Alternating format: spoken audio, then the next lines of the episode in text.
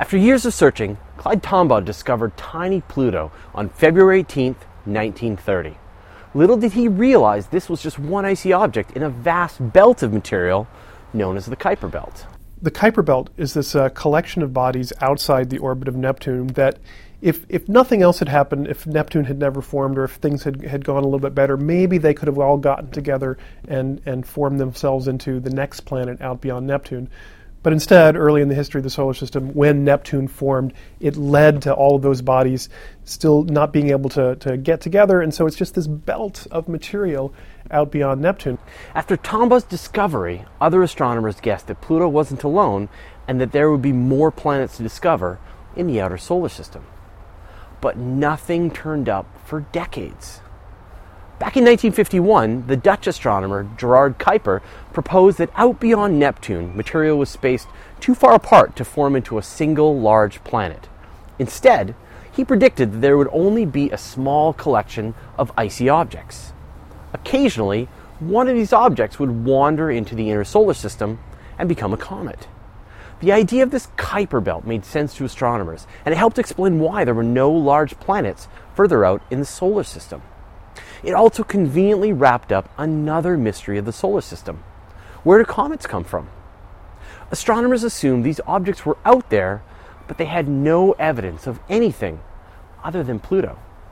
A few icy objects were found between the orbits of Saturn and Uranus, but nothing out past Neptune. After searching the region for 5 years and using the latest in telescope technology, astronomers David Jewitt and Jane Luu finally confirmed the existence of the Kuiper Belt in 1992. They found a tiny object, a fraction of the size of Pluto, and the techniques they used unlocked an icy land rush. 6 months later, the next object was found, and many more came after that. Fortunately for us, Kuiper was wrong, and the belt hadn't been cleared out billions of years ago. It's still a busy place. There have been more than 1,000 objects discovered, and it's theorized there are as many as 100,000 objects larger than 100 kilometers in diameter. One part Kuiper was definitely right about is that these objects won't last forever. We call it a belt, but it's a very wide belt. It's something like 45 degrees in extent across the sky. This big swath of material that's just been churned and churned by Neptune. And these days, instead of sticking together and making a bigger and bigger body, they are colliding with each other and slowly grinding down to dust, which is getting blown out of the solar system. So if you came back in another 100 billion years, there'd be no Kuiper Belt left.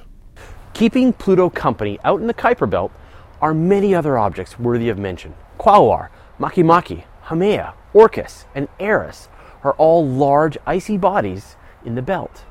Several of them even have moons of their own. These are all tremendously far away, and yet very much within reach. NASA's New Horizons spacecraft will reach this region in 2015 and capture the first ever close-up pictures of a Kuiper Belt object, images of the surface of Pluto. Even more exciting for ancient ice rock enthusiasts, it looks like our solar system isn't unique. There have been icy debris belts, other Kuiper belts, discovered around 9 other solar systems.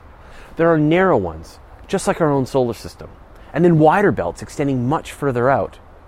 Infrared surveys suggest that as many as 20% of star systems have one of their own. Vast and unexplored, the Kuiper Belt is the source of many comets and contains ancient ice that was formed at the beginning of the solar system. Let's hope New Horizons is just the beginning of future decades of research into this mysterious region.